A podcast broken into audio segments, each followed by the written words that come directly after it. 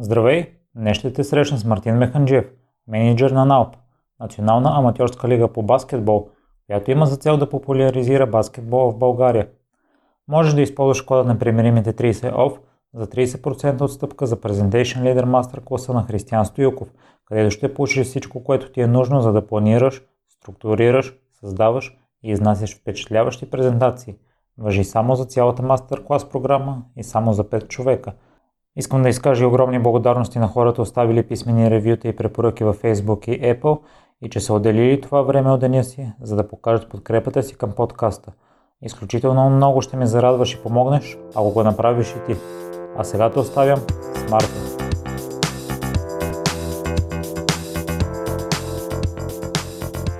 Здравей, Марто, и благодаря много за приятел покана. За мен е чест, че такъв човек, за който аз нямам думи, седи срещу мен Сигурен съм, че и слушателите ще го усетят. Първо искам да кажа за материалите, които ми изпрати. Е, не беше нужно даже аз да търсам. Има един много подробен текст, на който аз ще оставя линк и препоръчвам на слушателите да го прочитат, за да видят с какво се занимаваш. И да си призная, първоначално като го прочетох, започна да ти завиждам, защото си успял в всички сфери, в ученето, в спорта, сега с НАУП. А вчера пък ми хрумна, че ако бях писал сценарий за филм и си измислях перфектния герой, сигурно ще да пропусна нещо, което ти си постигнал. Това ме кара да мисля, че всичко написано е истина. Големи благодарности за мен, че, че ти си тук. Добър ден, минавам и аз ти. Много благодаря за поканата. Благодаря и за страхотното представяне. Сега, ако искаш на понеже ми стана малко неудобно вече да а, слушам толкова хвалби за себе си, аз използвам възможността преди да сме започнали да те поздравя за това, което правиш, защото наистина смятам, че е стойностно. Имах възможност аз също да видя, че влагаш изключително много усилия в това, което правиш. В крайна сметка смятам, че когато човек влага толкова много труд и любов в това, което прави, то неминуемо постига добри резултати. Наистина продукта, който успяваш да създадеш е, е, е много стойностен, за което аз използвам възможността да те поздравя, да ти върна жеста, но наистина го смятам. Също така, за мен е удоволствие да съм тук и като цяло концепцията за непримиримите наистина много ми допадна и е наистина чест за мен да, да мога да се асоциирам с непримиримост, тъй като това нещо е залегнало в моите идеали и точно непримиримостта към неправдите, към несправедливостите, към всички лоши практики, към пошлостта, към лицемерието, към зависта, към всичко негативно, което ни заобикаля, като цяло трябва да бъде в ценностната система на всеки един човек, така че още веднъж благодаря за поканата и за мен е удоволствие да съм тук основен принос в един от предните ми гости, Христо Цветков, се оказва неговия баща, който той възприема за идол. Ти във въпросния текст, за който споменах, откриваш именно с това, че родителите и роднините са ти с основополагащата фактор и принос за живота ти. Та ще ми е интересно да чуя за тяхната роля. Безспорно, да.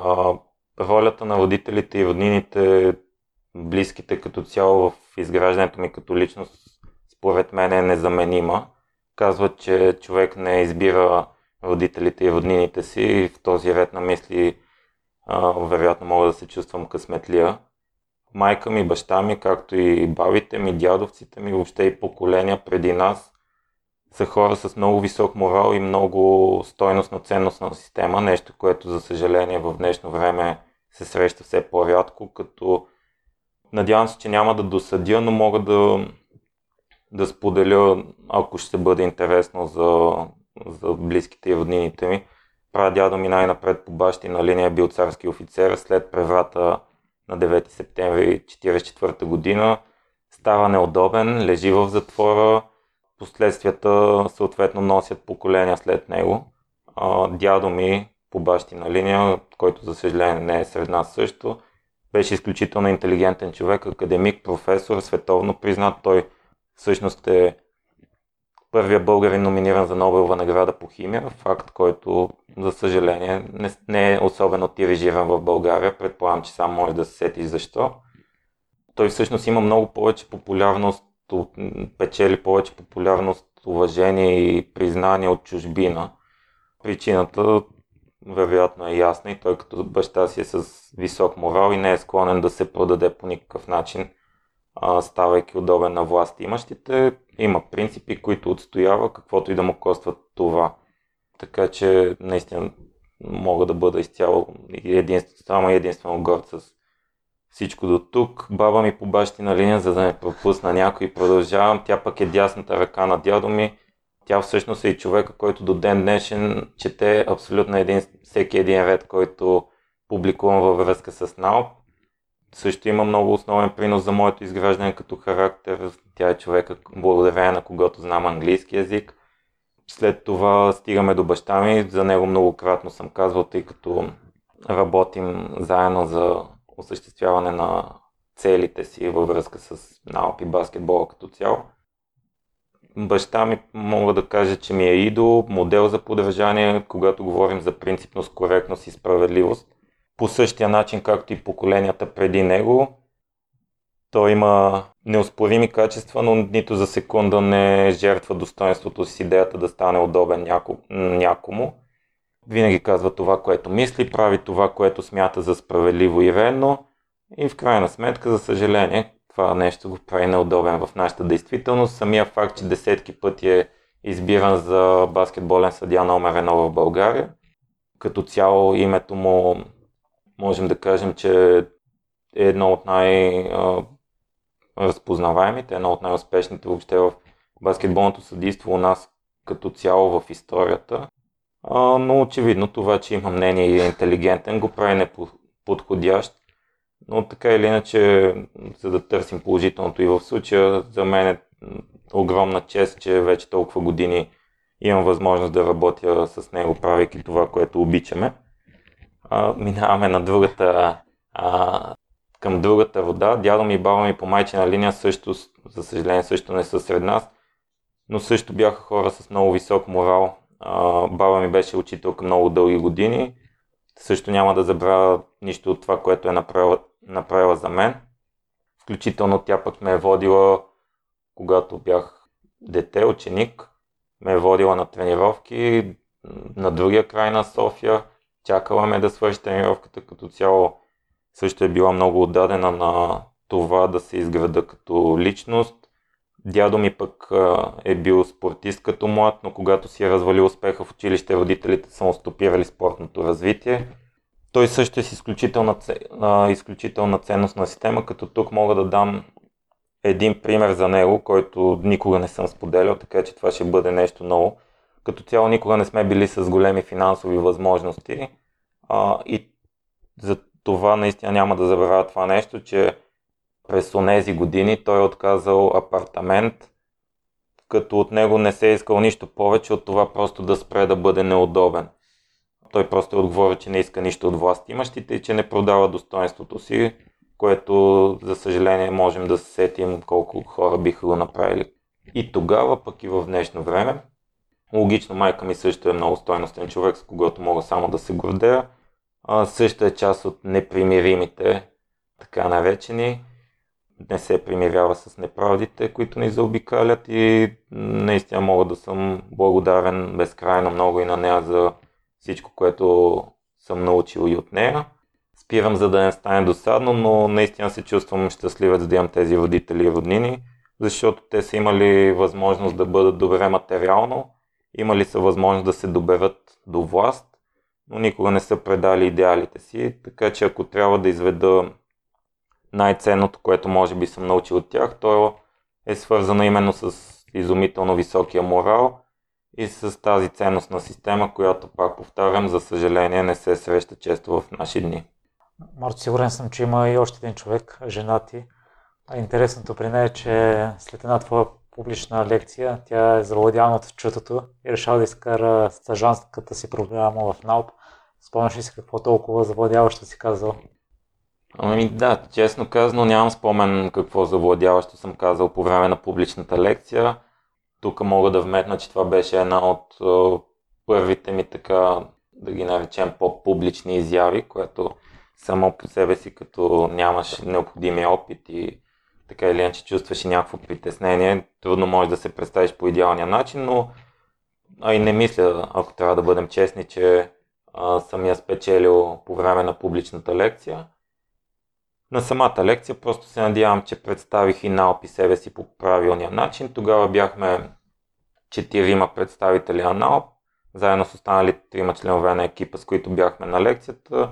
Разкрихме как се е стигнал до създаването на НАОП, какви са подбудите ни. Предполагам, че сме демонстрирали непримиримостта, която ще повтарям извънредно много пъти в този ни разговор. Та разкрихме как се е стигнал до създаването на НАОП, какви са подбудите ни. Демонстрирахме тази непримиримост, за която си говорихме с пошлостта, която цари в любимия ни спорт, респективно демонстрирахме желанието си да направим нещо наистина стойностно. А, вече към тогавашния момент това беше, вече минаха 5 години почти, ако не се лъжа. Така или иначе, вече към тогавашния момент бяхме постигнали една немалка част от целите си, така че предполагам това е нещо, което може да също да, да я е направил положително впечатление. Историята нататък е доста любопитна. Също няколко месеца по-късно просто ми звъна телефона и беше именно бъдещата ми съпруга. Искаше да изкара управленската си практика в НАОП. Ако трябва да бъдем честни, не, не съм имал някакви особени очаквания, тъй като телефона ми звъни доста често. Просто отговорих любезно, даже бях забрал за този разговор – поканих я да дойде на мероприятията, които организираме, да види дали ще й допадне това, което правим в залата, дали ще й е интересно и след това да обсъдим стажи. Може би не съм очаквал, че може и на момиче, нали, на млада дама да е до такава степен интересно това, което се прави в организационен план. За, за радост се оказа, че съм се объркал. Освен това, тук мога да спомена и, че а, да, всъщност тя един ден просто се появи в залата. Аз наистина бях забрал за а, разговора ни, а самата магия, така наречена, се случи в последствие. Признавам, че в началото не съм имал някакви сериозни намерения със сигурност и то това може би е свързано с предразсъдъци, които съм имал, тъй като е много трудно да видиш толкова красиво момиче и да очакваш, че освен всичко тя ще бъде и стойностен човек. Така че радвам се, че тези ми предразсъдъци се оказаха неверни. Вече почти 4 години сме заедно, от близо година сме изженени. Разбрах, че ще бъдем заедно в момента, в който установих, че освен много красива, добродушна, интелигентна и с стойностна ценностна система, тя е изцяло до мен и в професионален план, така че това да вървим ръка за ръка и в личен и в професионален план наистина е страхотно щастие. Сега отивам в началото към, за любовта ти към баскетбола. Тя се заражда още на 3 години, когато баща ти те води на игрището, което спечели толкова в играта, че въпреки всички трудности и препятствия, които си имал с нея, си си отдал живота за сега.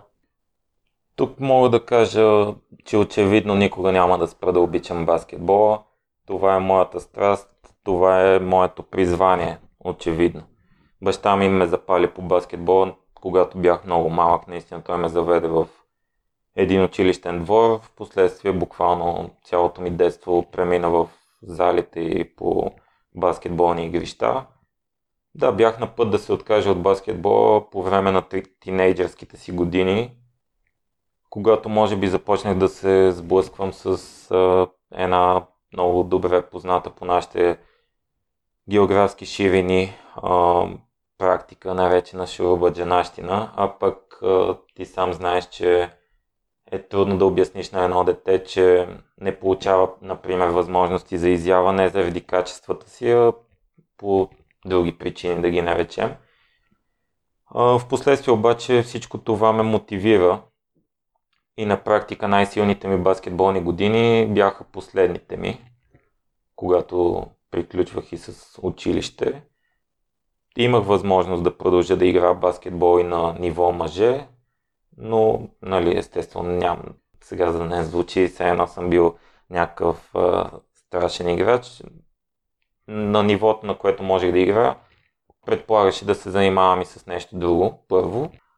В България, да, за съжаление, това няма как да не го спомена, въпреки че се опитвам да го избягвам, защото ми се иска да говорим предимно положителни неща, но така или иначе в България такова понятие като професионален баскетболист и професионален спортист въобще е доста дискусионно, да кажем. Така че имах възможност да продължа да играя на ниво мъже, но след всичко, през което бях преминал и което вече бях видял, тук мога да направя препратка и към отговора си на първия въпрос а, във връзка с високия морал и ценностната система на близките и роднините ми.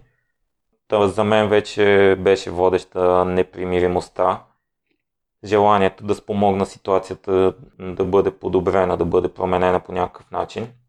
Всъщност това е и причината да остана в България. Явно приех всичко това във връзка с баскетбола като своя мисия. Мартон, аз прочетох, че още в рана детска възраст си имал пречки, тъй като поради лекарска забрана едва на 10 годишна възраст започваш да тренираш? Да, желанието ми като цяло в още баща ме запали, наистина ти цитира 3 години, наистина бях много малък, когато ме запали по баскетбол. Желанието ми беше максимално бързо и скоро да започна да тренирам баскетбол и в отбор, но така се развиха събитията, че заради растеж и така нататък, лекари ни посъветваха да не започвам твърде рано, защото е опасно в последствие за развитието. От тази гледна точка пък имах възможността да се сблъскам и с други спортове преди това, като карате, лека атлетика, до момента в който вече нали, можех да започна да, да се отдавам изцяло на баскетбола, така че, както се казва, всяко зло за добро. Със сигурност другите спортове, с които съм се занимавал преди това, също са ме обогатили по някакъв начин.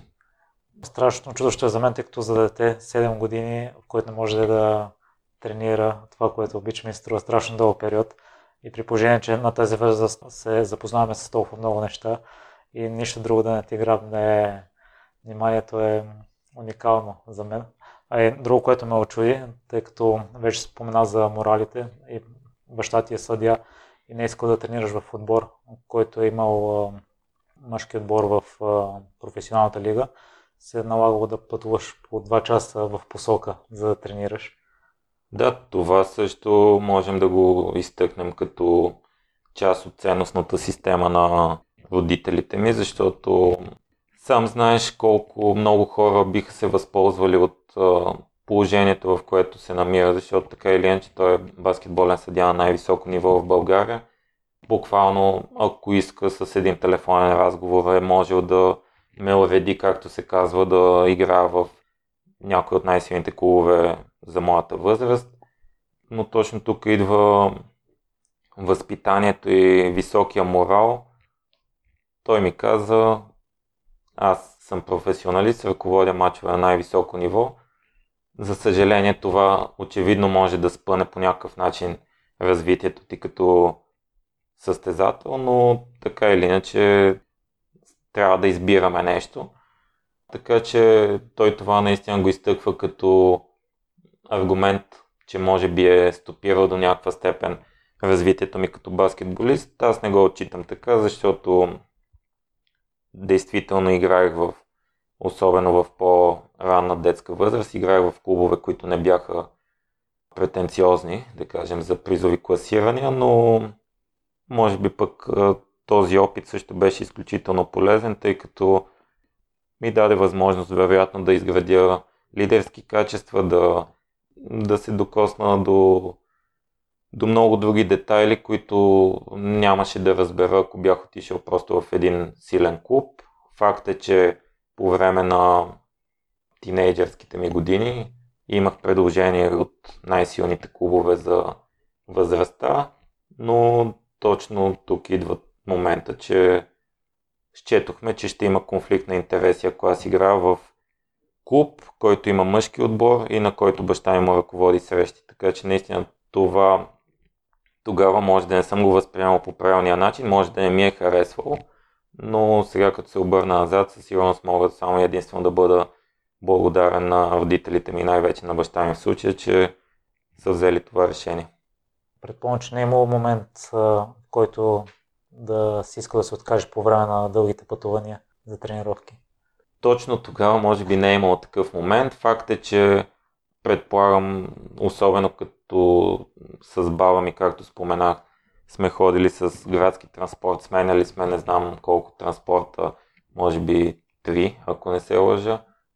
Та, със сигурност на нея не е било лесно, със сигурност е имал и по-приятни занимания, с които може би е искала да се занимава, отколкото да чака внук си а, в залата. Лично за мен беше интересно, беше предизвикателство. Пътуванията, не знам дали са ме отекчавали по някакъв начин, но на мен ежедневието ми в тези години буквално преминаваше в учене и баскетбол, така че а, не съм имал може би някакви други стремежи и наклонности, които да ме влекат по това време. Марто, но за разлика от дял си, ти си бил отличен ученик и в спорта също си бил на високо ниво. Завърши си с отличен успех, имаш безброй сертификати, подобрил си всички рекорди. По какъв начин се съчетават на двете неща? Вече намекна, че дядо ти не е могъл да се справи. Като цяло на мен ми се струва това много трудно. Ами, само да направя една вметка, тъй като се опасявам, че това е прозвучало негативно по някакъв начин за дядо ми. А, по-скоро аз в случая исках да изтъкна морала и ценностната система на родителите му, защото той е бил спортист по това време на много високо ниво, бил е много обещаващ, но а, в един момент, в който просто си е развалил успеха в училище, те са му казали, училището, това да се изградиш като личност, училището един вид трябва да бъде най-важно, което го оценявам като, като наистина много висок морал. Така че не знам дали е щял да се справи или да не се справи, но това като история от него ми е направило много силно впечатление по тази причина. Иначе като всяко дете, което играе баскетбол, аз също мечтах да играя в NBA един ден. Там мога отново да изтъкна и ролята на родителите и роднините ми, които никога не са ме спирали естествено да мечтая, но винаги са казвали, че трябва да уча да бъда умен и интелигентен, да се развивам като личност. Особено добре си спомням и гимназиалните ми години, споменах ти го и преди малко, но това наистина е един такъв период, който тогава може би съм отчитал като не особено положителен, но сега като се обърна назад, определено вярвам, че е бил меко казано ценен. В гимназиалните си години наистина учех страшно много. Тогава връзниците ми почваха вече да се вълнуват от други неща. Аз може би не се чувствах добре, че докато други се събират в компания и се забавляват, моето ежедневие е едно и също учене и баскетбол. Но наистина, обръщайки се сега назад, съм повече от убеден, че всичко това си е струвало. Продължаваш обучението си в УНСС и завършваш магистратура там. По какъв начин си виждал развитието си тогава, тъй като е било ясно, че няма да се занимаваш професионално с баскетбол. НАУП вече е бил активен, работил си в компании, свързани с маркетингови проучвания, изкарал си курси за модел в това време. Да, доста са нещата, с които съм се занимавал и към края на средното си образование и след него. Докато бях ученик, безспорно исках да продължа да играя баскетбол. Както споменах, имах възможност да, да го направя в България и в чужбина. Но така или иначе вече очевидно бях завладян от нова цел. Като баскетболист трудно щях да направя нещо кой знае колко значимо. Нямаше да, най-малкото нямаше да имам такова влияние, нямаше да променя нещо особено. Така че, може би там се появи тази нова цел, че в крайна сметка няма по-хубаво нещо, което можех да направя от това да допринеса всички, които обичат баскетбола, да се възползват по някакъв начин от това нещо. И мога да спомена тук, че по това време вече наистина бях твърдо убеден, че искам да а, инвестирам цялата си енергия да се случи нещо положително за баскетбола в България. Както се казва, исках да оставя своята следа тук. Мога да споделя и, че не ми беше приятно, че много мои приятели, познати, са отборници, се отвръщават от баскетбола, от организационното му състояние у нас. А и друг факт, който, в който вярвам безусловно е, че човек трябва да прави това, което обича. Така че нямаше нищо по-логично от това да продължа да се занимавам по баскетбол, стремейки се да правя нещо стойностно, градивно и което да спомогне да бъде разчупена закостенялата система, както обичам да я наричам. И така идеята за НАОП се роди още докато бях ученик. От тогава вече минаха близо 10 години. Каквото и да си говорим, аз нито за секунда не съм спрял да правя това, което обичам. Но още от преди това си организирал турнири в училище, два пъти си го правил. Успорен с това си организирал и корпоративни турнири преди създаването на НАОП. Откъде дойде това желание, и по какъв начин те допуснаха всъщност, тъй като аз до сега съм чувал ученик да е организира нещо в училище. Имах огромно желание. Бяха ми дадени, беше ми предоставена тази възможност. Наистина това ми беше в кръвта и ми доставяше огромно удоволствие. Още тогава, въпреки че естествено не съм имал нито тези познания, нито този опит, но още тогава се старах всичко да бъде изпипано до последния детайл. Може би ми помагаше това, че като младеж, който буквално умираше за баскетбола, за мен беше пределно ясно какво и как трябва да се направи, за да се чувства едно дете или един младеж по време на един турнир максимално щастлив. Така че целият този опит със сигурност ми помогна и в последствие за НАОП. Наистина възможността още като ученик да организирам, както ти спомена, два пъти годишно такива турнири между класовете. В момента със сигурност не звучи като нещо, кой знае какво, но така или иначе едно дете, един тинейджър се сблъсква вече с такива по-сериозни организационни елементи, което неминуемо води до до трупане на ценен опит, да го наречем. По какъв начин подходи към тях, тъй като със сигурност трябва познание. Има много детайли. Част от предните ми гости също се занимават с организация на събития и те това съобщиха, че има много малки детайли, на които трябва да се обърне внимание. Детайлите са изключително важни и всъщност именно да обръщаме внимание на най-малкия детайл е заложено и в идеологията на тъй като нещо, което мен лично винаги ме отвръщавало е така нареченото отбиване на номера. И за това и в НАОП се стремим да се разграничаваме максимално от така нареченото отбиване на номера. Организацията, когато говорим за НАОП, трябва да бъде максимално професионална, въпреки че хората са любители аматьори, нещо, което не се възприема според мен по правилния начин. Много хора имат Сблъсквам се с много такива предразсъдъци, те хората са аматьори, значи организацията е аматьорска, но това не е така. Когато говорим конкретно за детайлите, които ти спомена относно тези турнири училищни, които съм организирал още докато съм бил ученик. Според мен водещото там, освен че очевидно вече съм бил отдал на баскетбола примерно 10, 12, 15 години, наистина това, че аз също играх баскетбол, аз продължавам да играя, но знаех какви са стремежите, какви са вълненията, какви неща са ме отблъсквали, докато съм играл на други турнири, всички тия а, неща са ми помогнали да, да знам в какво трябва да се инвестират усилия и как един детайл, който за някого може да е незначителен или пренебрежим, всъщност е много стойностен и важен, за да се чувстват хората, които участват на тези турнири максимално щастливи, наистина, както казах. Марто, ти споменаш, че има аматьорски лиги в други държави, но те нямат нищо общо с НАОП. По какъв начин се различавате от тях? Да, нека не прозвучи нескромно това, което ще кажа, но, а, но то е факт. Факт е, че няма друга организация в света, не само за аматьорски баскетбол, но и за професионален, която да може да се похвали с нашата база от данни и цялото това съдържание. Тук може да изключи до някаква степен само NBA, Като пример мога да дам и факта, че в НАОП играят легенди на българския баскетбол, които са дълго, дългогодишни национални състезатели. За тях сме опитвали да намерим елементарна информация, както се казва, колко мачи има за националния отбор или колко точки са отбелязали. Естествено, такава информация, за съжаление, просто няма.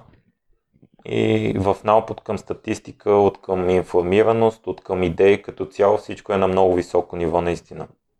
Та нека не прозвучи това нескромно, а, но, но то така или иначе говори максимално положително за, за целия екип. Не искам да изтъквам себе си. А, според мен ключа към всичко това е, че меко казано обичаме това, което правим и инвестираме буквално всяка секунда в подобряването му. Имаме представа кое как трябва да се случва в сферата и го прилагаме, надявам се успешно. Нещо, което за мен е непонятно, е, че а, много хора в България смятат, че разбират от всичко. Ние не разбираме от всичко, но имаме все пак някакво самочувствие, че разбираме от баскетбол и че имаме познания в тази сфера и наистина вярвам и се надявам, че а, се справяме успешно с това, което правим. Нещо, което, за да отговоря на въпросите, много основно нещо, което различава НАО по други аматьорски лиги по света, е факта, че ние наистина третираме участниците в НАОП като истински звезди. Споменахте този предразсъдък, който меко казано ме отвръщава, че когато хората са любители или аматьори и организацията трябва да е аматьорска, това според нас просто не е така. Организацията трябва да бъде професионална и макар и подбудите ни да изглеждат утопични, наистина вярвам, че успяваме да постигнем всичко това, което искаме. Друг факт, който различава НАОП от аматьорските лиги по света е това, че НАОП е автономна организация, която напълно е затворила своя цикъл, докато масово аматьорските лиги по света в общия случай а, са просто по-долна дивизия към съответната национална федерация, т.е. шапката е федерацията и тя един вид възлага на някого да направи нещо – и разбира се, тук стигаме отново до този предразсъдък, който споменах, че те хората са аматьори. Така че, може би точно това от, отбиването на номера, което също споменах и което наистина винаги ме е отвръщавало, за това и всяко действие на НАОП буквално се стремим да е максимално далеч от отбиване на номера, но смятам, че това е една от основните разлики между НАОП и всяка друга аматьорска лига по света. Не казвам, че някъде естествено хората не се стараят също, но поне аз не съм срещнал такава подробна информация за никоя аматьорска лига по света, а имам претенции, че съм правил доста сериозни проучвания по темата. Марто, аз съм почитател на това да взимаш идеи от сфери, които са различни от твоите и по някаква твоя призма да ги пречуваш и да ги прилагаш. А, според мен е видимо кои неща взимаш директно от баскетбол и от NBA или от други спортове, които се препокриват с НАП, но мен ме очуди, че от социални игри, като и Republic и Cyberdunk, също си взаимствал идеи за НАУП. Какви са били те? Да, това е много интересен въпрос. Честно казано, никога не съм се замислил и никога не съм смятал, че ще ми бъде зададен. Първоначално, може би, трябва да спомена, всъщност ти го спомена до някаква степен. Дълги години пишех за сайтове като basketball.bg.com, airball.bg, работех в маркетингови агенции, както ти каза. Стремях се като цяло да се развивам всячески. Даже още като тинейджер станах технически секретар и администратор на доброволни начала в баскетболен клуб Септември, в който по-настоящем съм изпълнителен директор. Организирах също така като тинейджер различни онлайн игри а, във връзка с NBA. Когато говорим за Републик, това е страхотна социална игра, която изисква много и различни качества. Може би благодарение на играта усъвършенствах писането си, тъй като съм изписал буквално стотици материали във връзка с играта. Имах вестник, който беше един от най-четените по това време достигнах и много високи позиции в самата игра. Наистина влагах много енергия. Идея, която може би по някакъв начин съм пренесъл, както казваш ти, за която самата игра има принос, е свързана с така наречените майлстони в НАОП. Защото в играта всеки се стремеше, предполагам, че продължава да се стреми, просто аз не, не я игра вече, нямам това време. Всеки се стремеше към медали, постижения, които му остават по някакъв начин в историята, остават му в профила и то в крайна сметка говорим за виртуална игра. Да си представи колко по-стойностно е да достигаш всичко това благодарение на, на нещо, което сам си направил, което си показал на терена. Така че може би писането и майлстоните могат да извлека от Републик. Когато говорим за Cyberdunk, това също е игра, която ми помогна да развия различни качества. Също и отделях в известен период от време наистина много внимание. Имаше възможност, естествено, както в почти всяка игра, да постигнеш всичко по лесния начин, ако си платиш, но нямаше как да взимам пари от родителите си за една игра. Альтернативата ми беше да отделям часове, за да постигам това, което искам. Там отново се сблъсках и с това какво е интересно за хората, какво ги вълнува, вече и когато говорим конкретно за баскетбол. Така че отчитам опита, който съм натрупал по един или друг начин, включително и чрез тези игри, като важен както за мен, така за моето развитие, така и за наук като цяло.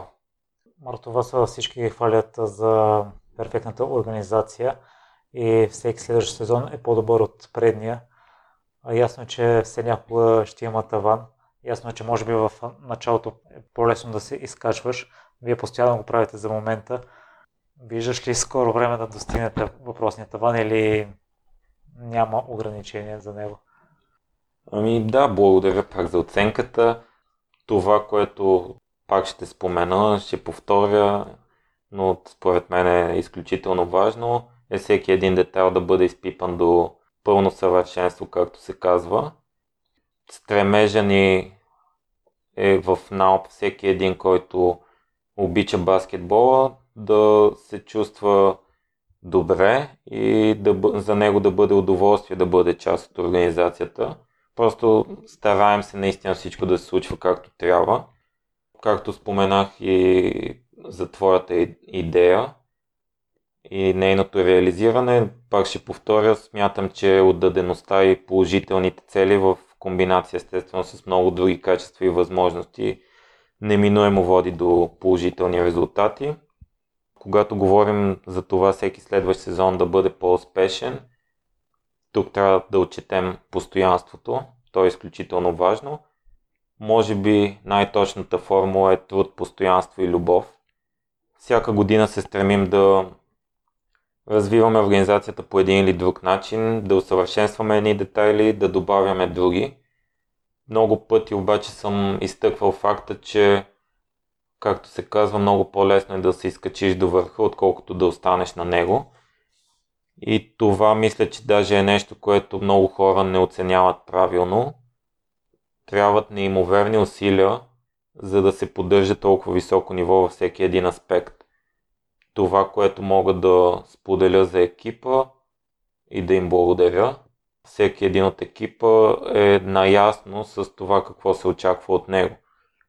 И въпреки, че много хора приемат всичко, което НАО предоставя като добавена стоеност, като а, някаква даденост, не се замислят, че всичко това на практика се крепи на ентусиазма на шепа хора. Затова наистина тук е важно да отчита, че както се казва, всеки от екипа прави това, което се очаква от него и всеки прави това, което може най-добре, защото това постоянство за мен е в основата на, на положителното ни развитие. Вярвам, че имаме качествата и всичко необходимо, за да продължим тенденцията всеки следващ сезон да е по-успешен от предишния. Честно казано, надявам се и никога да не се изморим да се борим с мелници, както се казва, защото колкото и нескромно да прозвучи, според мен това е единствения начин да спрем за възходящата линия на развитие. И именно това, което описа до момента, ме очудва че все още нямате спонсори. Аз това лично не мога да си го обясня. Ти си говорил с много фирми, много фирми са ти отказвали или въобще не са ти дали отговор. По какъв начин приемаш провалите? Защото ставам с че много хора се страхуват да направят първите стъпки към техните мечти, именно затова страхуват се от отказа. Не, никога не съм се притеснявал от така наречените провали. В крайна сметка, естествено, като всеки човек, аз съм имал несполуки, но в крайна сметка важното е човек да прави това, което зависи от него. Естествено, за съжаление, нямаме пълен контрол над крайния резултат.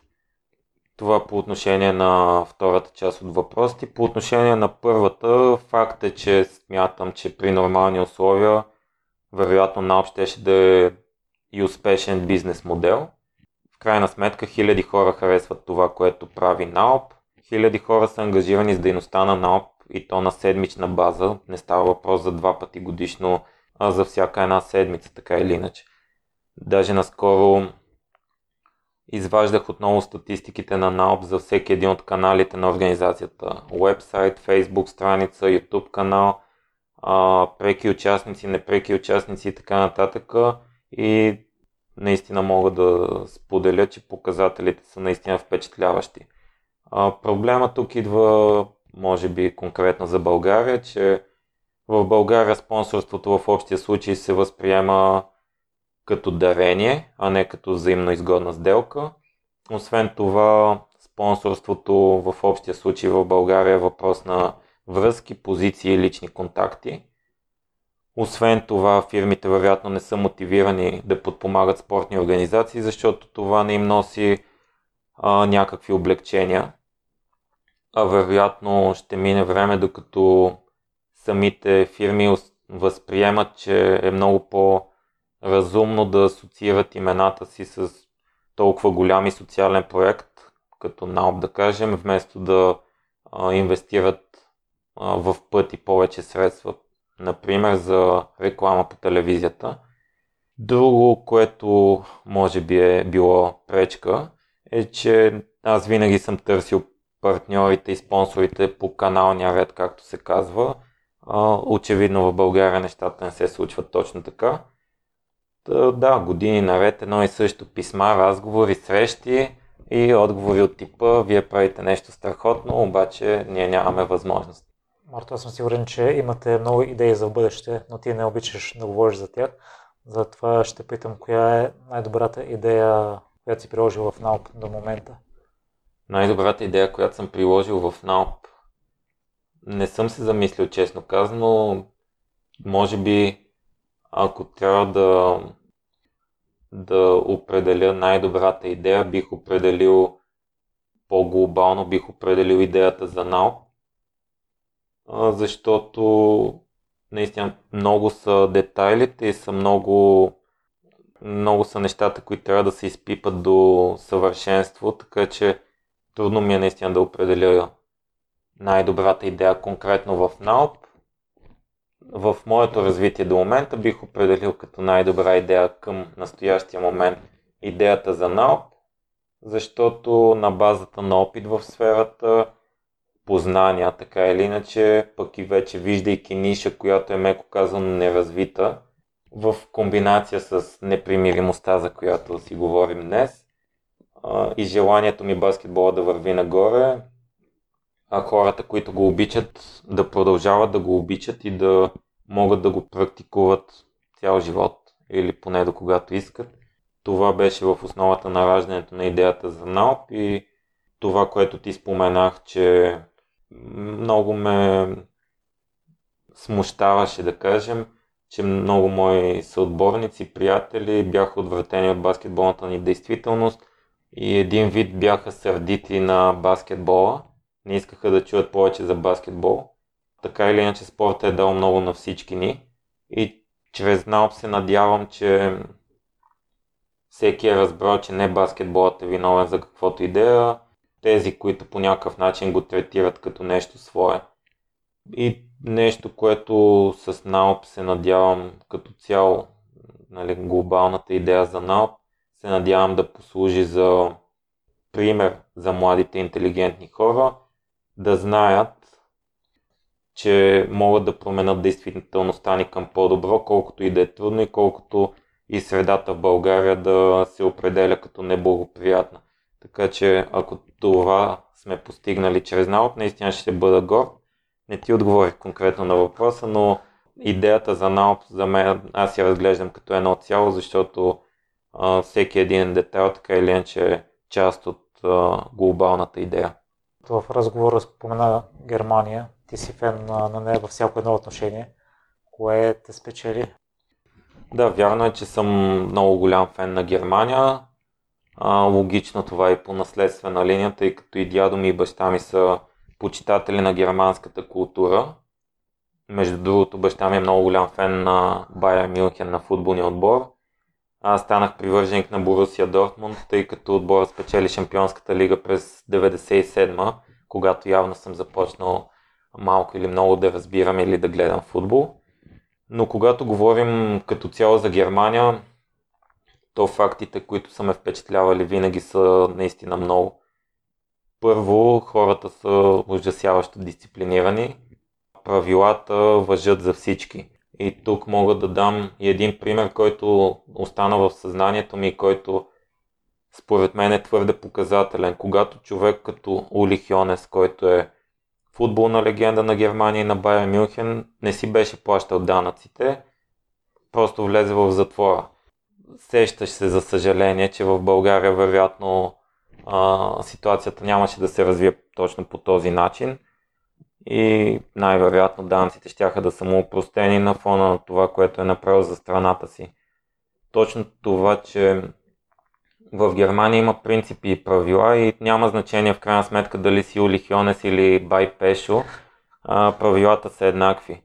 Това е едно от нещата, които винаги са ме и отвръщавали в България, естествено. Двойният тършин и това дали имаш човек тук или там, както се казва, за да бъде отношението към теб различно.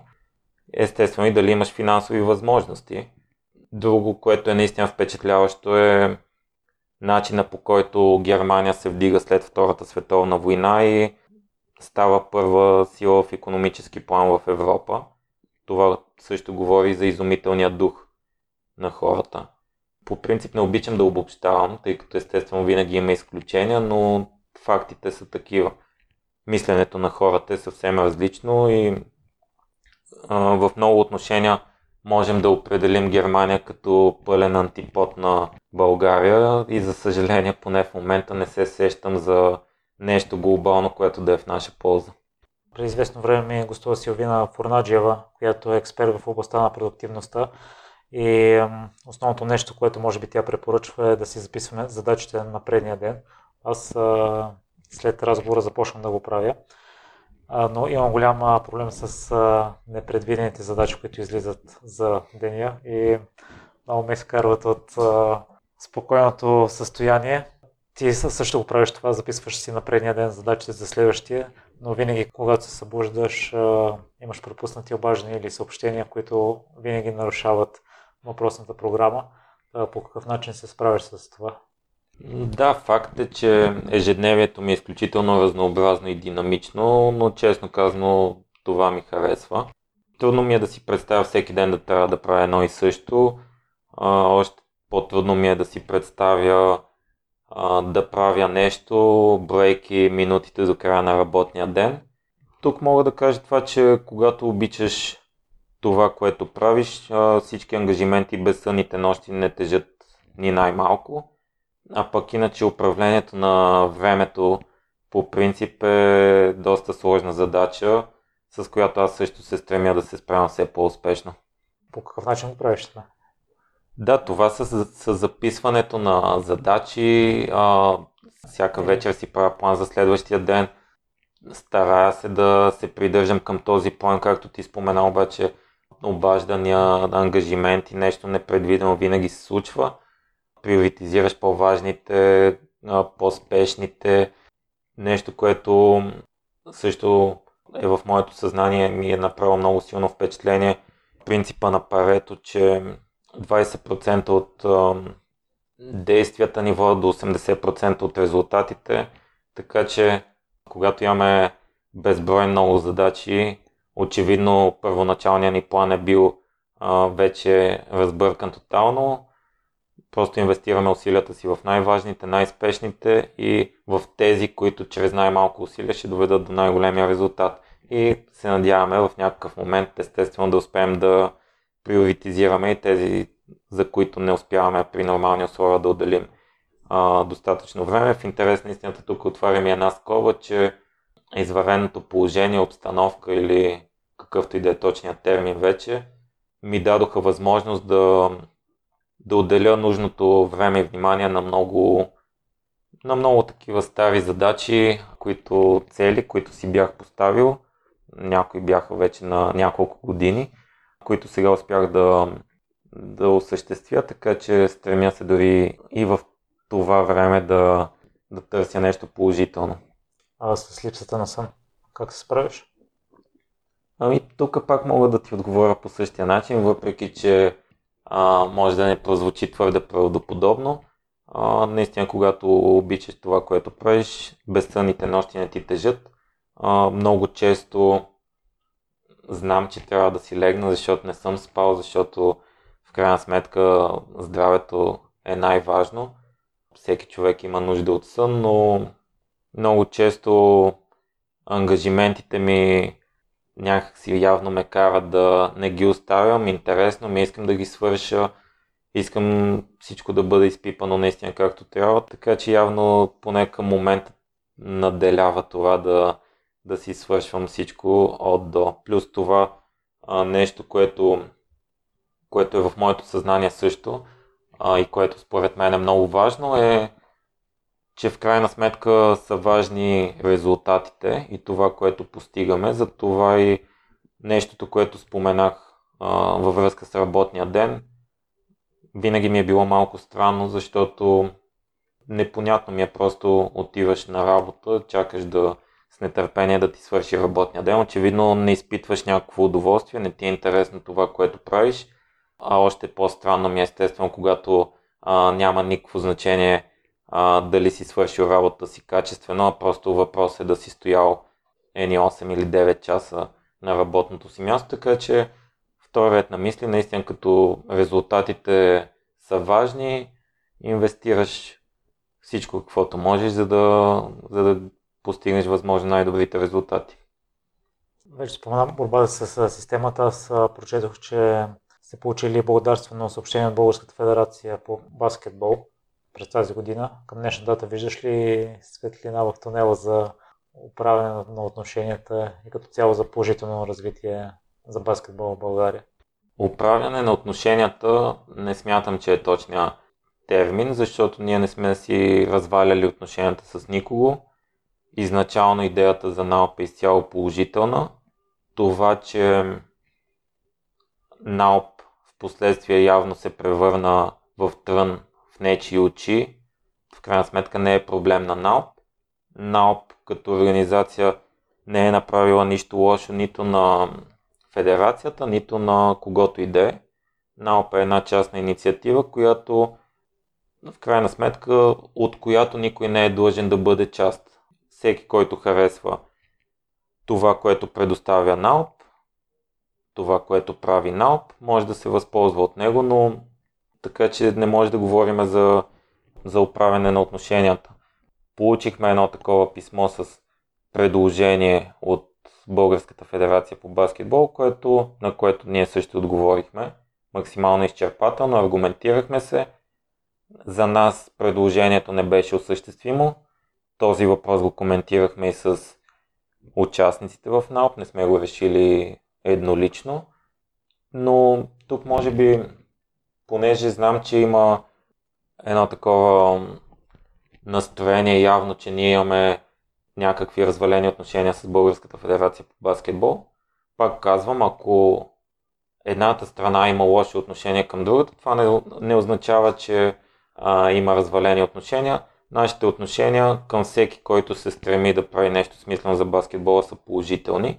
Федерацията за мен лично винаги е било логично да, бъде максимално удовлетворена от нашата дейност във връзка с баскетбола, защото така или иначе федерацията е призвана да се грижи и да развива а, баскетбола у нас.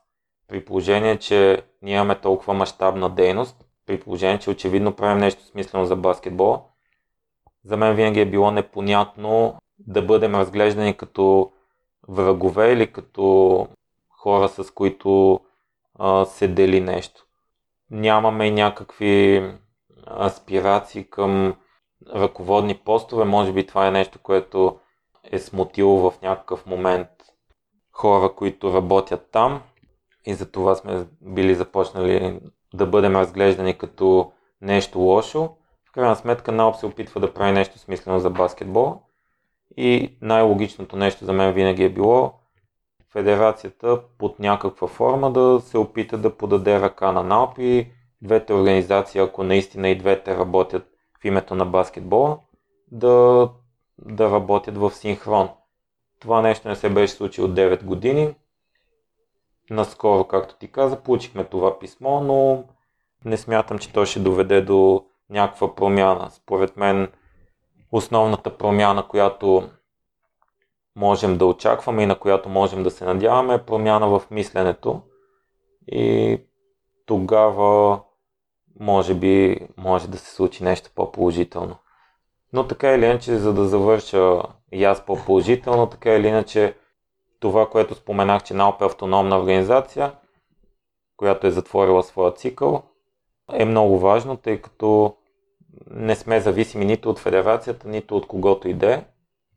Отворени сме към всякакъв вид сътрудничества, съвместна дейност, партньорства и така нататък. Готови сме да подадем ръка на всеки, който иска да работи за благото на баскетбола, но не можем да говорим за управяне на отношения в случая, защото ние никога не сме ги разваляли. Та, крайна сметка ние а, в нито един момент не сме тръгнали да правим нещо лошо на федерацията или нещо против федерацията. Нашите усилия винаги са били насочени изцяло към възможността да правим нещо положително за баскетбол и ще бъда много щастлив, ако а, действията на всички, които под една или друга форма са ангажирани в баскетбола, бъдат насочени изцяло в положителна насока. Марто, къде слушателите могат да се свържат с теб или с НАОП? С мен моят телефонен номер така или иначе е публично достояние в а, сайта на НАОП. В сайта на НАОП има контактна форма, има описани, освен моя телефонен номер, има описани имейли, има фейсбук страница, така че дори да пишат на фейсбук страницата, винаги отговаряме на съобщенията на имейлите по същия начин. Винаги си дигам и телефона, така че няма проблем да, да ми се обадят и лично, ако имат някакви въпроси във връзка с НАОП. В какво си се е провалял? Това е доста интересен въпрос и честно казано никога не съм се замислил в тази посока. Честно казано не се сещам в момента да слагам нещо в графа провали. Със сигурност като всеки човек съм имал много несполуки, но тук две неща, които ми хрумват в момента и които мога да кажа са следните. Първо, ако дадената несполука в крайна сметка ме е научила на нещо, ако ме е обогатила и ми е дала ценен опит, то не бих разглеждал това като провала, по-скоро като някакъв път, който трябва да извървя. Второ, има много неща, които за добро или зло не зависят от нас. И за това, може би, в течение на годините мисленето ми вече е изцяло в посока на моите действия, да направя това, което трябва, да дам всичко от себе си, но за съжаление не винаги имаме контрол над крайния резултат. Примерно, да кажем, искам да имаме свой спортен комплекс, в който да речем всеки отбор от НАОП да може да тренира. Крайна сметка, ако съм направил всичко, което зависи от мен, провал ли е, че не е осъществено желанието ми, според мен не би следвало, просто, просто трябва да следваме мечтите си и никога да не им изневеряваме, колкото и невъзможни да изглеждат. Така че В момента поне не мога да се сета за някой провал, който така да е останал в съзнанието ми. Естествено, не сполуки има всеки човек, включително и аз. А с какво се гордееш най-много? Ами, може би най-много се гордея с това, че никога не съм изневерил на идеалите и принципите си. Естествено, признателен съм за всички отличия, награди, постижения, които съм получавал благодарение на дейността си във връзка с НАОП. Тук мога да спомена едно от тях, например, на, на 23 години още вече бях доктор Хонорис Кауза по спортен менеджмент, което наистина е изумително постижение и съм изключително признателен за него. винаги споменавам и, че чувствам всички тези признания не само като лично своя, като всички, които под една или друга форма са допринесли за развитието на НАОП, тъй като наистина е така. В крайна сметка не съм сам. Много хора са допринесли по един или друг начин за развитието на НАОП. Но може би а, винаги съм търсил а, гордостите си на по-високо ниво, понеже си говориме за морал и ценностна система, но може би точно там съм търсил гордостите си. Гордея с това, което сме постигнали до тук, защото наистина то е всичко друго, но не е малко. Освен това е постигнато с кански усилия, с пословична упоритост и с много дълбока любов. Няма да забравя как аз бях едно, едно момче с една наивна и неосъществима мечта, но така или иначе в момента тази мечта е реалност. Освен това е постигната с цената на много. Социалният елемент във всичко това, което правим, според мен също е впечатляващ. По пътя се сблъскахме с много трудности, с много препятствия, много подводни камъни, много завист, много опити за саботаж, но всичко това продължава да бъде допълнителна мотивация да не се предаваме и никога да не се примиряваме. Така че наистина мога да бъда горд с това, което всички ние сме постигнали към този момент, защото според мен е, то е наистина значимо за баскетбол у нас. Много благодаря за днешното гостуване, Марто. Ти по прекрасен начин се вписваш в заглавието на шоуто и за мен беше много приятно да те слушам последния час. Може би се радвам, че се запознахме и на живо. Аз още веднъж искам да ти благодаря за поканата. А, за мен също беше огромно удоволствие и а, с удоволствие би гостувал и пак. Отново поздравления за всичко, което правиш. Продължавай в същия дух и имаш подкрепата ни. Благодаря подобно и вие продължавайте. Благодаря ти, че остана до края. Ако този епизод е вдъхновил, изпрати го на трима приятели. А ако искаш да споделиш мнението си с мен или да ми дадеш препоръка, пиши ми във Facebook страницата на Непримиримите подкаст. Усмихнат ден ти желая!